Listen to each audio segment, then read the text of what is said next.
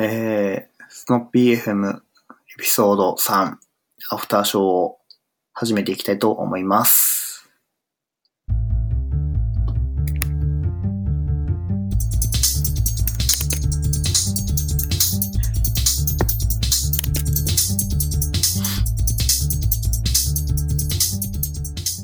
はい。というわけで、えー、スノッピー FM アフターショー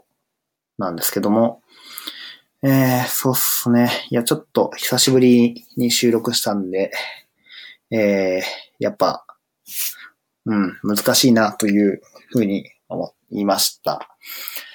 いや、うん、そうですね。やっぱりこう、やっていけ F- FM の伊藤ポイドさんが言った通り、テックなネタを話すぞみたいな感じとか、えーっと、まあ、なんとなく適当に軽く話そうぜっていうのを、うん、ん続かないなというふうに、今、実感としてあります。はい。ただね、あの、今回収録しようと思ったのは、あの、田舎 FM っていうのを最近聞いて、まあ、京都、田舎って言うと怒る人いると思うんですけど、まあ僕からすると田舎だと思ってて、まあ田舎っていうか、うん、都会ではない、大都会ではないなと思っていて、まあその田舎 FM で、えーっと、頑張ってるというか、まあ、小松さんっていう方が話してて、えーっと、まあお会いしたことないんですけど、こうツイッターとか、あの、かつてクックパッドにいらっしゃった時に、こうエンジニアブログというかテックブログの方を何度か拝見していて、えーまあ、すごい優秀な人がいるんだなっていうふうに見てたんで、いやー、こう、なんていうかね、負けてられないっていうか、いや、僕もやっぱやらないとなっていうふうに思ったっていうのがあって、えー、まあ再開というか、まあちょっと最近、こう、忙しいってわけじゃないんですけど、まあちょっと地味にこう、し、仕事っていうかタスクやることがあるなっていう感じで、まあちょっと取れてなかった。まあ取りたいとずっと思っていて、えーっと、取る、取る気があったんですけど、まあ実質取れてなかったっていう。まあ、うん、言い訳ですね。定期的にできれば週末やるようにしていきたいと思ってます。はい。で、えー、そう。田舎 FM 聞いてて思ったんですけど、あの、やっぱ、ポッドキャストってゲストめちゃくちゃ大事だなと思っていて、まあ、思っていてっていうか思って、あの、やっぱりすごく一人語りって難しいなっていうふうに思ったんですね。まあ、やってらっしゃる方もいらっしゃると思うんですけど、あの、やっぱ会話が偏るっていうか、個人の意見をひたすら聞き続けるみたいな感じで、まあ、ひたすら面白くなさそうだなというふうに、あの、思いました。そうっすね。やっぱなんかこう、自分のこう、なんていうんですかね、考え以外の領域の刺激が少ないなと思っていて、そういう意味で言うとやっぱパーソナリティとゲストっていう関係がベストなのかなっていうふうに思いました。うん。やっぱりね、リビルド FM とか、アジト FM とか、やっていき FM とかもそうなんですけど、複数人でやることによって、こう、会話の流れだったりとか、あの、笑うところうん。っていうのがやっぱ出てて、あの、すごく聞いていて楽しい気分になるっていうふうに感じましたね。まあ、あとはね、えっ、と、伊藤ポイドさんみたいにこう、一人語りでも全然喋れる人とかっていると思うんですけど、まあ、僕別に語りが上手いわけでもないし、そういったことに対する知識があるわけでも全然ないんで、あの、やっぱ聞いててちょっとこう、苦しいなというふうに思うことがあります。まあ、自分で聞いててね、自分の声聞くと、まあ、すごいなんか気持ち悪かったんですけど、最近若干慣れてきて、まあなんか全然別の人にが僕と同じようなことを考えて喋ってるんだな、みたいな、こう、現実、現実逃避なのかなわかんないですけど、それに近いような感じになってきました。はい。いや、うん、ゲスト、ゲスト欲しい、欲しいっすね。欲しいんだけど、いや、なんかこう、ゲスト入れるってなると、やっぱ、ぶっキングというか、その、調整したりとか、スケジュール取ってとか、じゃあ話すぞみたいな感じにならないとダメで、そうすると僕、多分、できないんじゃないかなという不安がかなりある。いや、っていうか、今ですら田舎 FM 聞かなかったら、今週多分スパロボやって、あの、まあ、スパロボが終わってからやろうとかってこう、ひたすら引き伸ばしたと思うんで、いや、なんていうかね、難しいなって思います。ゲストいた方が絶対 FM としては面白いんだけど、ポッドキャストとしては断然そっちの方が魅力的なんだけど、そうすると僕のやる気が多分持たない。いや、本当に。いや、うん。だからね、すごい、こう、リビルド FM とか、あの、やっていき、やっていき FM は、あの、身内同士だから、まだ、あの、ゲスト呼ぶ回数少ないし、うん、すごくまだやりやすいのかなというふうに思うんですけど、やっぱしがないラジオとかね、ここ最近ずっとゲスト会だったりとかしてるし、まあ、それで言うと、アジト FM なんてね、ずっとゲストばっかっていうか、ゲストしかいないって感じだから、いやー、うん、すごいなって思う。いや、特に Rebuild がすごいなって思う。もうマイクを送ったりとかね。いや、あれはできないなっていう感じですね。はい。うん。で、まあその中で、まあ田舎 FM とかリビルド FM 聞いてて思ったのは、まあ、やっぱね、テックネタ話さないと、ポッドキャストつまんないなっていうふうに思って、あの前回多分フラッターの話をしたと思うんですけど、やっぱね、テックネタあると、こう、面白いっていうか、弾みっていうか、まあ、僕そもそも会話できるのが、あの、漫画かアニメかゲームか、まあ技術的な内容、まあそれも技術的な内容に関しては深掘りできないんですけど、うん、ぐらいしか喋ることなくって、まああとはサッカー、うん、まあ好きなんで、まあそれをちょいちょい話せるかなぐらい。ただそんなにこう深く知ってるわけでもないし、す、べ、てが浅く広いだけなんですよね。なので、あの、こう、なんていうか、会話が難しい。他の人って一体何を話してるんだろうとか思うんですよね。いや、リビルド FM の広島さんとか、すごいっすよね。もう、将棋とかの話になったりとかしたらもう止まらないし、あの、白さんに至ってはなんか蕎麦の話し始めるし、なんだそうやとかって思うんだけど、いや、それがなんていうか一つのコンテンツとして成り立ってるっていうのは、単純にすごいなと思っていて、いやー、なんていうかこう、自分はつまらない人間なんだなっていうことを、ポッドキャストは、こう、赤裸々にさせますね。はい。えー、もし、ポッドキャストやりたいっていう方がいらっしゃったら一つ手本にしてください。はい。えー、っていうわけで、まあちょっと今回ね、あの、テックネタを多めにしようとかって思ってたわけではないんだけど、うん、ちょっと最近貯めてしまったせいでテックネタが多めになったかなという気はしてます。はい。うん、それがいいのかね、悪いのかっていうのはちょっとわかんないんだけど、まあ、もう、うん、そうですね、もうちょっとこう深掘りできるように、えー、テックネタ話していきたいなというふうには思ってます。まあ、ちょうど自分の勉強にもなるし、まあ、やっぱね、一つのきっかけみたいなのがないと僕、あの、夏休み、夏休み症候群で絶対期限来るまでやらない人間なんで、まあ、その、なんていうか、期限を切ることで初めて動く、動けるっていうことで、えー、ポッドキャストを一つこう、なんていうんだろうな。人参ぶら下げるっていうのかな？わかんないですけど、えー、ケツ叩くっていうか、まあ一つ追い込む何かにして、えー、ポッドキャスト駆動で、えー、技術力を磨いていけたらなと思ってます。はい。で、そう、この話ね、ちょっとツイッターでしたら、ポッドキャストのリスナーって難しいなと思って、うん、なんかまあもともとこのポッドキャスト僕が始めたのは自分がやってみたいっていうのと、えっと、まあ単純にリビルド FM とかアジト F、アジト FM とかしがないラジオとかに営業された、影響されたっていうのがすごく大きくて、で、まあ文字で書くとやっぱ大変なんですよね。うん、喋るだけだったら楽っていうのは最近ちょっと分かってきて、文字で書くと、ここがああだとか、これはどういうことかっていうのを調べないといけないみたいな話があるんだけど、あの、言葉で話すだけだったら、あの、別にそんな深掘りする必要ないし、さらっと流してしまってもいいし、まあ、何でもできるなというふうに思っていて、まあ、その辺が多分、ポッドキャスト楽だっていう一つの理由なのかなと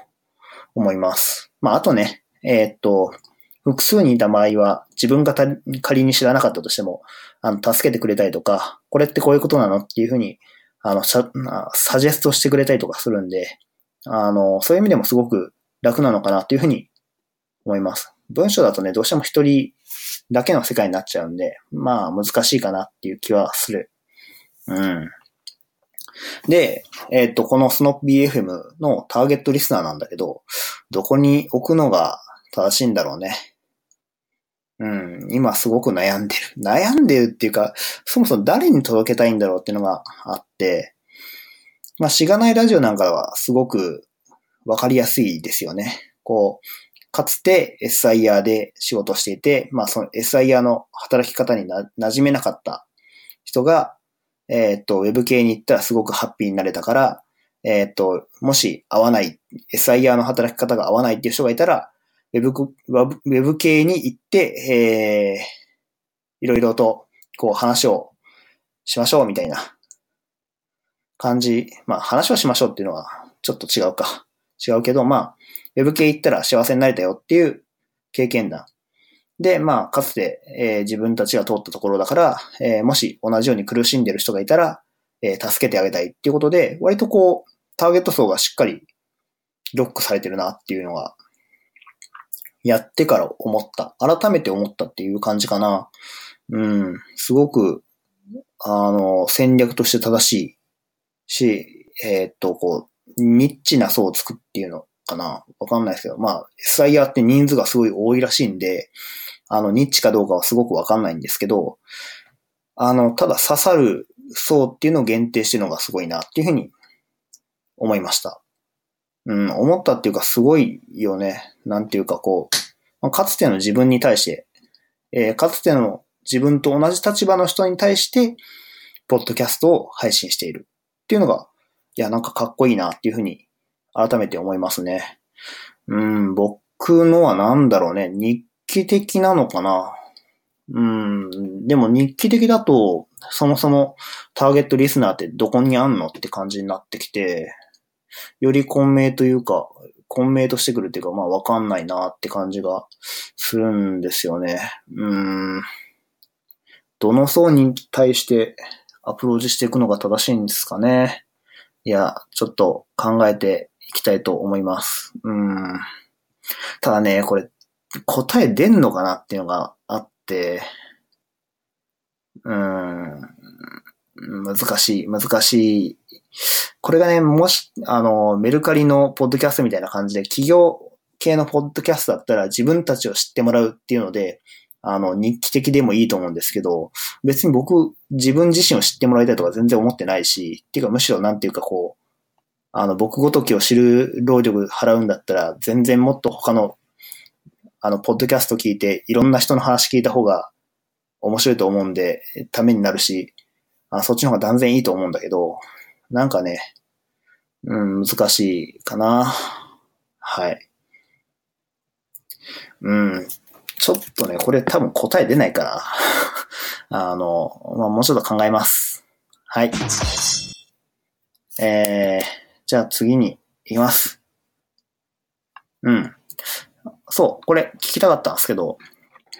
あの、まあ、職場でそもそも音楽聴けない人とか、あの、いると思うんですよ。まあ僕今まで音楽聴けなかったところで働いたことってほとんどなないんで、あの、あんまり音楽聴けない、聴けない状況で仕事がどうなるのかとかわかんないんですけど、まあ僕はよく割と、こう、作業用 BGM を聴いていて、まあその選曲がだいたいゲームの OTA、OTS? オリジナルサウンドトラックあ、OST か。えっ、ー、と、オリジナルサウンドトラックだったりとか、えっ、ー、と、アニメの最近は結構増えてるんですけど、あの、サウンドトラックとかを聴いてることが多いです。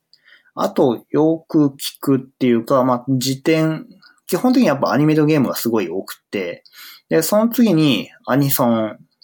とか、えっ、ー、と、ジャズとかを聴いてることがあるかな。基本的には、あの、BGM として流れても、あんまり意識せずにいられる曲が多い。アニソンはちょっと別だけど、アニソンなんていうかこう、もう、実装する内容が見えていて、ひたすらもう、じゃああと作業で書いていくだけだっていう時によく流してる。それ以外、うん、試行錯誤しながら実装していくときは、まあ、よく聞くのは、クロノトリガーとかクロノクロスの、えー、サントラ流してるかな。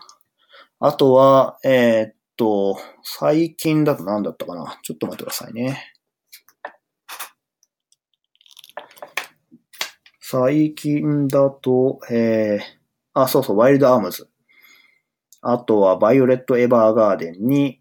えー、最近買ったプラネテスとスクライドかな？その辺が多いですね。うん。あとなんだろうな。ああ、そうそう。あとは、聖剣伝説、伝説とか、FF 系が結構多いですね。ブラバンとか、えー、っと、ファイナルファンタジーの6、7、9あたりもよく聞く。あ、あとね、テレビアニメで言うと、えー、っと、結界戦線よく聞いてます。うん、結界戦線の、あの、サウンドトラックはすごく、なんか、いい。いいっていうか、すごく、なんて言うんだろう。テンション上がる。あとなんだろうな。あ、スマートフォンアプリのアナザーエデンのサントラだったりとか、あの、ブルージャイアントの曲だったりとかっていう感じですかね。うん、その辺がやっぱ多いかな。基本的にはやっぱゲームかアニメがすごく多い。で、まあ、その後バハムートラグーン聞いたりとか、ソードアートオンラインの劇場版のサウンドトラック聞いたりとか、ああ、ブレイブ、ブレイブリーデフォルトもよく聞きますね。うん。あうん。ジャズで言うとプラチナジャズってなんか日本のアニメをこう、ジャズにアレンジしてる手段がいて、まあそれ聞いたりとか、してるっていう感じかな。基本的にはなんか、うん、サウンドトラックが多い。うん。で、なんでこんな話しようと思ったかっていうと、たまにね、あの、普段何聞いてるんですかとか言われるんですよ。まあ大体同僚とかなんだけど、まあ同じように、あの、音楽聴けるんで、音楽聴いてる人が聞いてくるんだけど、あの、その時に、いや、アニメのサントラっすよとか、ゲームのサントラっすよって言うんだけど、なんか、音楽なくて、あの、歌歌ってないのにその音楽聴いて何の価値があんのみたいな感じだったりとか、あの、なんかそれって作業、作業効率上がるんですか？みたいな話をたまにされて、うん、じゃあみんなはどういう歌を、歌っていうか、BGM を聴いてるんだろうなっていうのが、たまにね、あの、言われたり、気になったりするんですよね。まあすごい気になるわけではないんだけど、こう普段みんなって一体何聞いてんのかなっていうのがあって、うん。まあちょっと気になってるっていう感じ。あ、あと音楽以外で言うと、ポッドキャストをよく聞いてますね。そう、仕事中、割とこう、もうコード実装するだけとか、っていう時は、ポッドキャスト聞いてることが多くて、まあそれでリビルド FM とか、アジト FM とか、しがない、しがないラジオとかを、話半分に聞きながら、えー、行動を実装したりしてます。うん。あんまりね、ながらは良くない。どっちも集中力散漫になっちゃう。からあんま良くないんだけど、まあなんか、こう、ポッドキャストそんな集中して聞くほどのものでもないし、うん。まあいいかなっていう感じ。あの、本当に集中しないとこれダメだなとか、かん、ちょっと問題が出てきて、これ考えないとダメだっていう時は、あの、イヤホン外してちゃんと、お考えてます。はい。なので、えー、お前のコードはだから汚いんだとかっていうのはあるかもしれないけど、えー、っと、一応僕の中では切り分けてるつもり。はい。うん。そうね。まあ皆さんの作業用 BGM とか、おすすめの BGM あったら教えてもらえると嬉しいです。はい。で、えー、そうっすね。まあ、なんかもうネタが尽きてる感があるんだけど、ああ、そう。えーっと、昨日ブログでも書いたんですけど、えーっと、京都の三条にバーノスタルジアっていうのが、お店があって、えーそこに行ってきたら最高だったっていう話をしま、します？うん、まあ、をブログに書いていて、まあブログの方結構はしょりながら書いていたんですけど、まあそれはなんでかっていうと、こう、あの、これも書きたい、あれも書きたいとかって思ってたんだけど、まあ、ポッドキャストもやってないし、なんか仕事を、仕事っていうか副業も全然コミットできてないし、うーんとかっていうのがあって、あの、とりあえず書いて出しちゃおうって思って、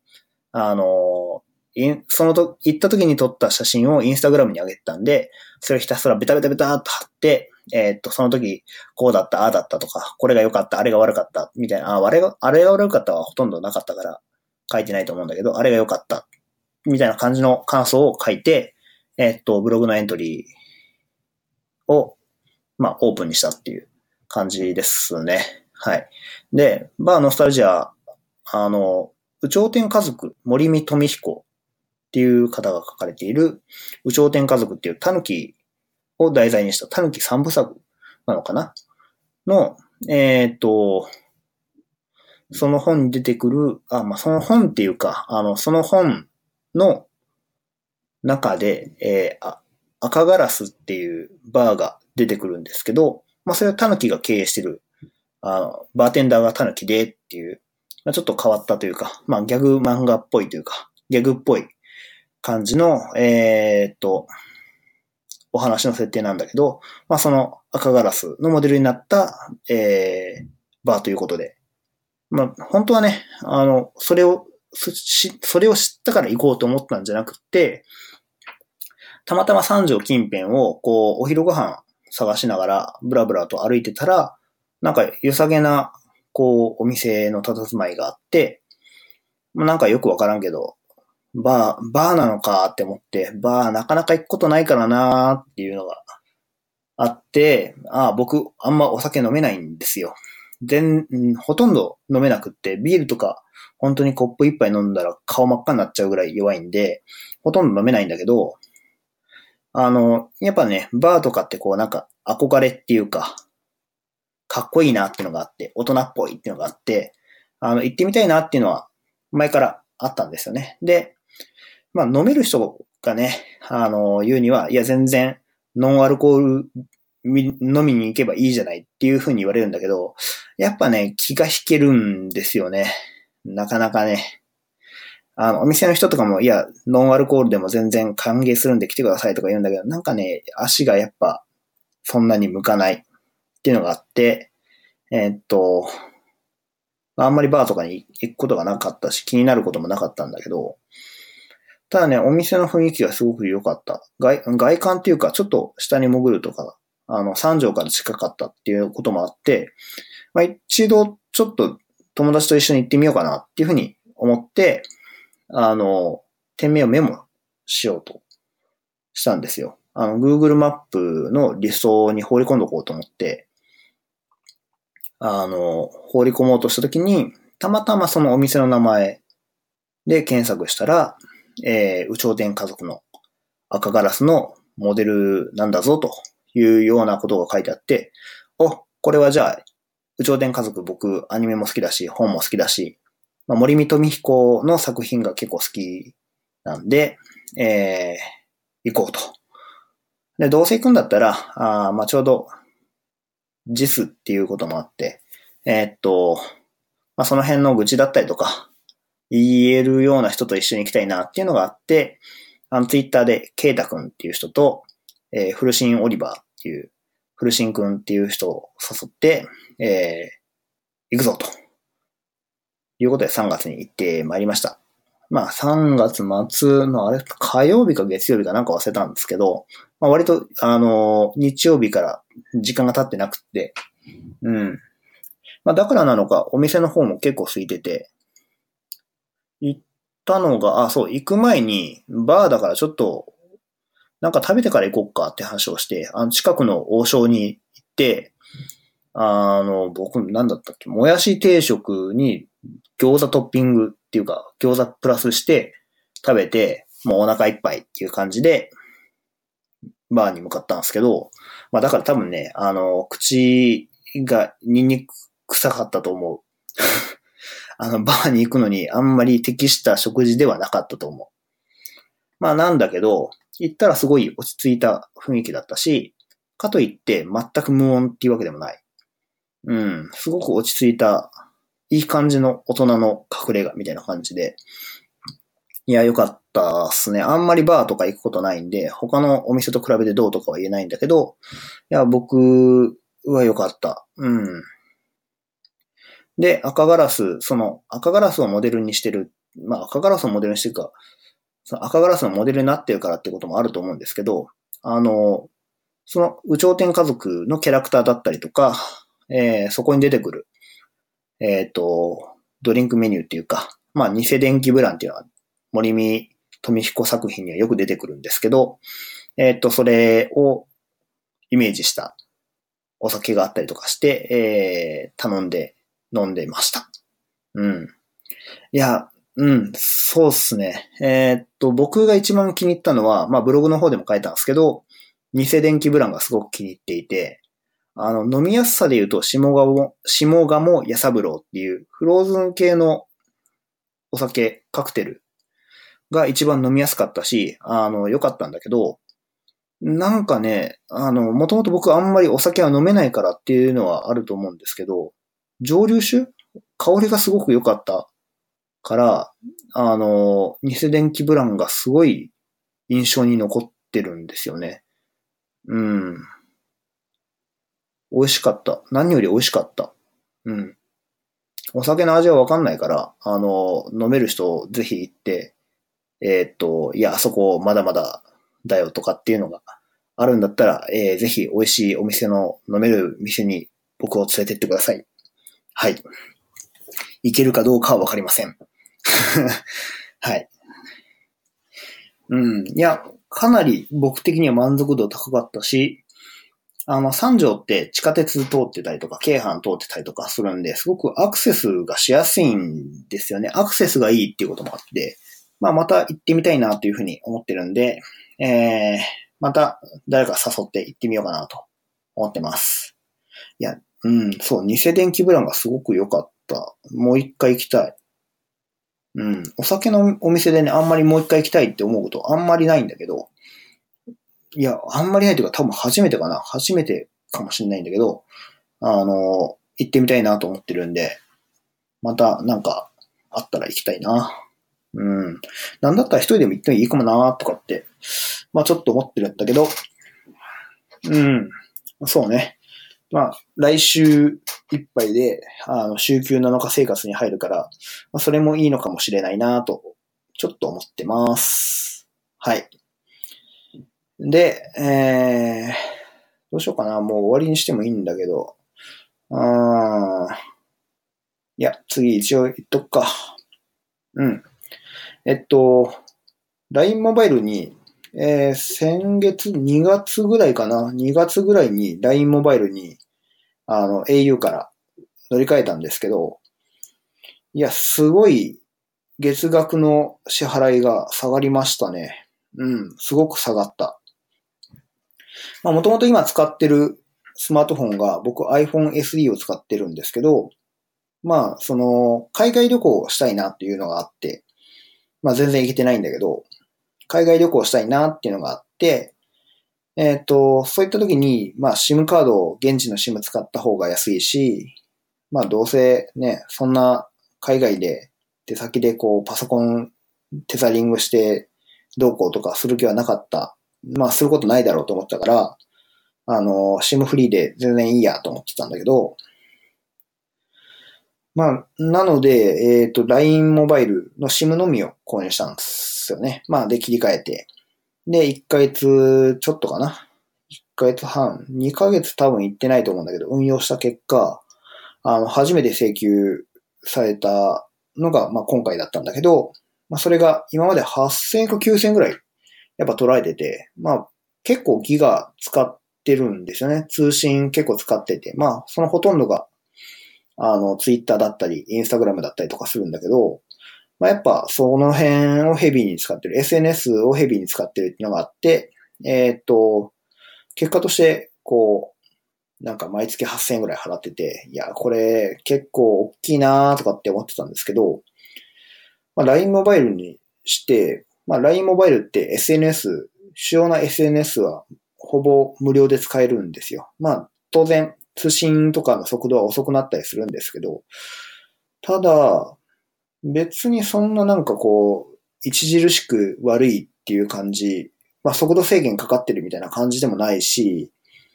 うん。まあ多分ね、これ京都だからってことはあると思うんですよ。東京の新宿とか渋谷とか、あと六本木まあ人の集中するエリアとかだったら多分めちゃくちゃ重くなると思うんで、まあ LINE モバイル使い物になんないとか、まあ LINE モバイルっていうか MVNO、うん、は多分こう厳しいものがあったりとかすると思うんだけど、あの、今のところ京都で LINE モバイル使ってるけど、全然困ったことはない。まあちょっと通信重いかなとか、通信遅いなって思うことがあるぐらい。まあただね、それもこう職場と家と行ったり来たりして、あとたまにこうスターバックスにいるぐらいしか移動することがないんで、あんまりこう、なんていうか、通信速度を気にする生活をしてないんですよね。3G で。3G っていうか、あの通信回線で。そう、だいたい会社とかのオフィスの Wi-Fi 使ってるから、まあ、あんま使うことないし、うん。なんかあんま困んないなとかって思って、あの、初の請求書を見たら、もうほとんど2000円、2000円ぐらい。まあ、てか2000円切ってるぐらいかな。今、あの、最小の3ギガっていうコースで申し込んだんだけど、ほぼほぼ3ギガ丸々残ってて、あの、翌月繰り越しにプラスされて、なんか6ヶ月、あ、6ギガ使えるんだけど、この6ギガも多分使わずに終わるんだろうなって感じですね。はい。いや、なんか、うん、僕の運用としてはすごく LINE モバイルに変えてよかったなっていう感じです。まあ、だからってこう LINE モバイルにしようぜとかは全然思わないけどね。うん、特に東京いる人とかは、なんか、大変そう逆に。うん、だったら通信費ある程度払っても、こう、高い、高いコストを払っても安定した通信環境を整える方が人権ありそうだなっていう感じがする。うん。はい。いや、なんか眠くなってきましたね。最近年なのか、なんかわかんないですけど、1時超えると、途端にぐっと眠くなってきて、まあ今1時半ぐらいなんですけど、あの、眠くなってきて、えー、そろそろ寝ないとなっていう感じがしてます。はい。そうっすね。まあ、ちょうど30分ぐらい、アフターショー喋ったっていうのもあるんで、そろそろお開きにしたいと思います。はい。あ、そうだ、その前に。あの、最近、週の振り返りミーティングをリモートでやってるんですけど、あの、めっちゃいいですね。何がいいかっていうと、その、画面共有して、このトレード使って、KPT を回してるんだけど、回してるっていうかやってるんだけど、こう、じゃあ最初の5分から10分は、こう、キープと、プロブレムか、を書いてくださいって言って書いて、で、じゃあそれに対してみんなで、こう、相談するよっていう、こう議論していくよって感じで進めるんだけど、それがね、こういい感じに回ってるなっていうのと、画面越しだから、こうなんて言うんだろうな、情報過多にならなくて済む。うん。程よく情報が間引かれるっていうのがあって、なんかスムーズに会議が進むなっていう感じがしてて、すごく良かったです。おすすめ。うん。なんていうかもう、みんなで会議室集まって会議やらない方がいいんじゃないかなって気がするんですよね。なんか変なこう、なんていうの？こう議論の、議論のレールから外れちゃうやつとかさ、あったりするじゃない？会議とかってやってると、まあなんかよくわかんない脇道にそれたりとかするのが、まあよくある話だと思うんだけど、もうなんていうかリモートでやると、こう一つのことをを順々にやっていかないとうまく動かない。会議そのものがうまく進行できないから、やることを明確化して、あの、これやります、あれやります。こう、これってどうなったんでしたっけみたいな話に集中できるっていうのがあって、うん、なんか、これの方がいいんじゃないかなっていうふうに個人的には思いました。はい。という報告かな。アフターショーっぽくない。いや、アフターショー、うん、まあ、アフターショーっていうかもう、ポッドキャスト難しい、本当に。いや、なんかね、うん、会話にならないからさ、すごい難しいんですよね。いや、なんかバックスペース FM とか、まあ僕、バックスペース FM 聞いてないんでわかんないですけど、ゲスト呼ばない系のこう、ポッドキャストってすごいなっていう気がしますね。すごいっていうか、なんかそれでどうやってみんな続けてるんだろうっていう感じ。いやー、田舎 FM なんかゲスト呼ぶらしいんだけど、なんか田舎 FM 一人語り編やってほしいな。僕と一緒の苦しみを味わってほしい。でその上でこう、なんて言うんだろうな、知見をお互い共有し合おうぜっていう、あの、むしろフィードバックくれっていう感じですね。はい。じゃあ、本当に終わりたいと思います。はい。お疲れ様でした。今週もお疲れ様でした。あ、ちょっとずれた。ああ、辛い。はい。じゃあ、おやすみなさい。